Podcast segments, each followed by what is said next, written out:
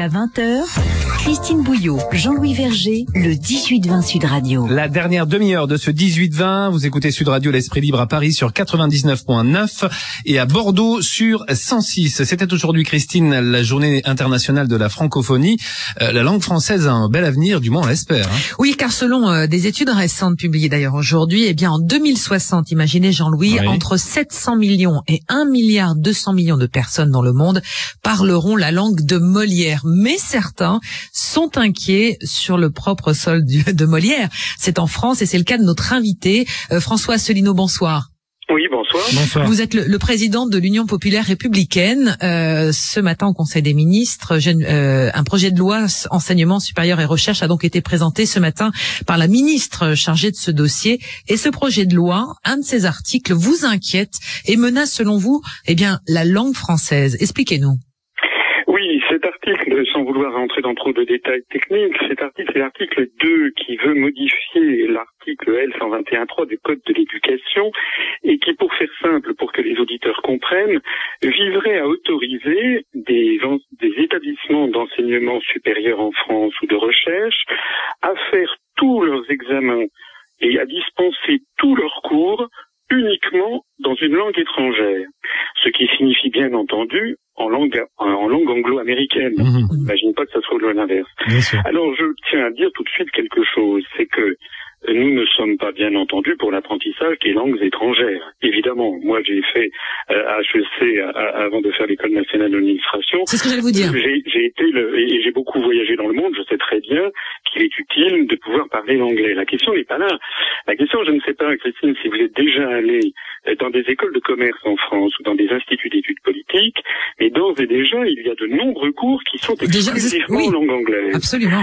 Voilà. Et la question maintenant qui se pose, c'est est-ce que l'on va obliger tous les élèves, par exemple, des écoles de commerce, si l'école de commerce en décide, c'est pas une obligation qui serait faite par l'État, mais l'État accepterait que des établissements d'enseignement supérieur privés, par exemple, ou financés par les chambres de commerce, eh bien, fassent tous leurs cours euh, en, en anglo-américain. Alors ça, ça pose quand même un énorme problème. D'abord, ça veut dire que des jeunes Français qui auraient 20 ans, 21 ans, 22 ans, euh, n'auraient plus besoin donc euh, d'apprendre le vocabulaire technique en, en finance, en comptabilité, en droit, euh, en re- ressources humaines, en français. En, même temps, il vivrait dans un univers qui est français, puisqu'il resterait sur le sol français. On sait que c'est aussi, on va dire, extrêmement attractif de pouvoir tout de suite être bilingue dans une matière, dans, cet enseignement supérieur. Et, de toute façon, mondialisation oblige, ils seront Oui, mais écoutez, la mondialisation, la mondialisation ne doit pas être l'américanisation. Il faut arrêter avec ce système, n'est-ce pas? Parce que nous sommes en fait englués dans une pensée unique que d'ailleurs a dénoncé euh, Claude Agage, qui est quand même l'un des plus grands linguistes du monde, professeur au Collège de France, et qui nous met en garde régulièrement. Il a d'ailleurs sorti des livres récemment euh, pour expliquer euh, que l'anglais est en train de détruire notre pensée. C'est ce qu'il dit. Et il a raison, parce qu'une une langue, ça formate un cerveau. Encore une fois, nous ne sommes pas contre l'apprentissage de langues étrangères. D'ailleurs, je dis bien de langues étrangères au pluriel. Il faut aussi, puisque nous sommes dans un monde de, plus en plus ouvert, il faudrait aussi que les Français fassent un effort pour apprendre le chinois, le russe, le japonais. J'ai vécu au Japon moi-même et je parle un petit peu le japonais. Euh, nous voyons que dans le monde entier, il y a deux types de pays. Il y a des pays qui se soumettent et il y a des pays qui résistent. Les pays qui résistent, c'est par exemple l'Inde qui a décidé de réintroduire l'hindi enseignement supérieur. Les pays qui résistent, c'est la Chine, qui, met beaucoup d'argent dans les instituts Confucius pour développer l'apprentissage de la langue chinoise dans le monde.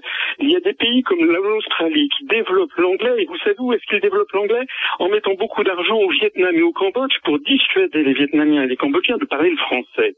Alors dans, cette, dans ces conditions, nous, au lieu de défendre la langue française, eh bien, au pays de Molière, on est en train de la saborder ou de la saper. Rappelez-vous ce que disait le général de Gaulle. Il disait, comment voulez-vous que les autres croient en vous si vous n'y croyez pas vous-même? Si en France, on interdit qu'il y ait, enfin on autorise que des établissements d'enseignement supérieur diffusent tous leurs cours, je dis bien dans tous les domaines, y compris en relations internationales, en droit, en ressources humaines, en fiscalité, en comptabilité, si on autorise des établissements à faire ça en anglais, D'ailleurs, il n'y a pas qu'à loi Fioraso, il y a également une proposition de loi de sénateurs qui va dans le même sens. Eh bien, cela veut dire quoi? Ça veut dire qu'on enverra un signal à tous les pays francophones de la planète, en Afrique, au Maghreb, au Québec, en, Haïti, dans la Caraïbe, et puis à toutes les communautés francophones à travers le monde, en leur disant, mais écoutez, on s'en fiche. Apprenons tous l'américain. Alors, faut pas s'étonner après. Si vous voulez, il y a un cercle, un cercle vicieux.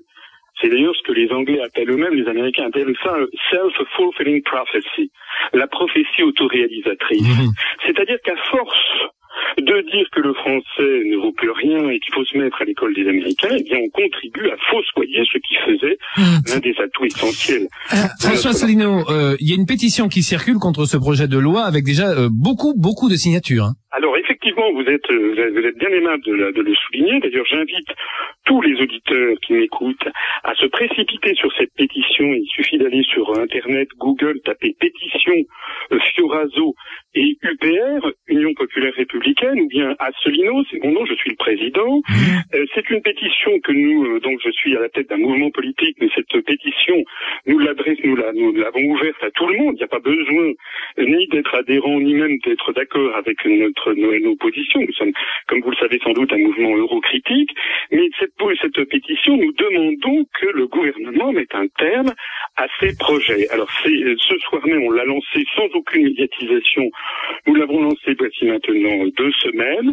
Nous en sommes ce soir à 6080 signatures et il me plaît de souligner que parmi les signataires, eh bien, il y a des signataires qui viennent de 54 pays du monde, c'est-à-dire des Français, notamment des jeunes Français expatriés, y compris aux États-Unis, y compris en Angleterre, y compris au Mozambique, au Vietnam, euh, en Chine, au Japon, etc., ou en Amérique du Sud. Et puis il y a aussi des étrangers qui vivent, par exemple, il y a beaucoup de Québécois, puisque nous avons été relayés par le journal Le Devoir de Montréal. J'ai d'ailleurs écrit à la première ministre mmh. du Québec, pour, Madame Pauline Marois, il y a quelques jours, pour, qu'elle attire l'attention du Premier ministre français sur cette question. Et donc, il y a effectivement une bonne, une, un bon relais qui est, qui est repris à travers le monde. Alors, j'avais, sur un aspect des choses. J'avais besoin d'avoir aussi votre explication. On dit, euh, François Asselineau, que les Français sont les cancres des langues étrangères, euh, que l'apprentissage des langues étrangères à l'école euh, est quand même une catastrophe en gros, un élève de, terminale, euh, s'il n'est pas dans une filière internationale, cette chance-là, euh, en gros, il parle trois heures, à peine trois heures euh, anglais ou espagnol ou allemand pendant son année de terminale. Ça reste quoi? Qu'est-ce qu'il faut faire? Est-ce que vous pourriez nous expliquer, par exemple, ce que dit Abdou Diouf aujourd'hui, qui rappelons-le est le président de l'Organisation internationale de la francophonie, qui dit le français n'est pas seulement le porte-étendard de la diversité, c'est aussi la langue du développement. Comment faire croire, comment faire comprendre que le français est une langue d'avenir et d'abord, vous l'avez dit vous-même en préambule, euh, et on peut estimer qu'en 2060, il y aura peut-être 700 à 800 millions de francophones. Il y en a d'ores et déjà 220 millions. Il y a eu une étude qui a été faite récemment par, je crois, Goldman Sachs, c'est-à-dire l'un des grands établissements financiers euh, au monde, et qui a fait savoir que l'une des langues les plus importantes à savoir, à connaître, c'était la langue française. Vous me dites que les Français sont des cancres en langues étrangères. Ça, c'est quelque chose, excusez-moi. J'ai vécu à l'étranger, je suis allé, j'ai été dans des fonctions, dans des cabinets ministériels à m'occuper de commerce international, je suis allé dans 90 pays du monde. J'y ai, euh, ai fait à la fois des affaires et puis du, du tourisme. Bien, qu'est-ce qu'on peut dire? Moi, je connais un seul vrai peuple qui est cancre en matière de langues étrangères, c'est le peuple américain, parce qu'il n'en apprend aucune. Voilà. Moi, ce que je sais, c'est que lorsque l'on se promène en Chine, au fin fond de la Chine, du Japon, euh, de, du, du, Brésil euh, Moyen-Orient, eh bien, il y a très peu de personnes qui parlent l'anglais, contrairement à ce que l'on dit. Figurez-vous que les Russes parlent le russe, les Chinois le chinois mandarin, les Japonais le japonais, etc. Bon, en revanche, quand vous allez en France, eh bien, ma foi, on trouve assez facilement des gens qui paragouinent l'anglais. Donc j'en ai assez de cette culpabilisation systématique des Français. Je ne dis pas encore une fois que c'est formidable. Ce que je dis, c'est que nous devons effectivement ouvrir l'esprit des Français sur le monde, et le monde ne se résume ni à l'Union européenne, ni aux États-Unis d'Amérique. Nous, nous militons par exemple pour qu'il y ait bien davantage de Français qui parlent le japonais, mmh. qui parlent l'anglais, qui, parlent le japonais, qui parlent le russe, l'espagnol, etc. Eh bien, merci écoutez, beaucoup, euh, François merci beaucoup d'avoir été ce soir sur l'antenne Sud Radio, débat passionnant autour euh, ben, de la francophonie, du français, de ces langues étrangères, et euh, on suivra cette pétition, on verra si vous êtes entendu. mais en tous les cas, merci d'avoir été sur l'antenne de Sud Radio. Ce soir.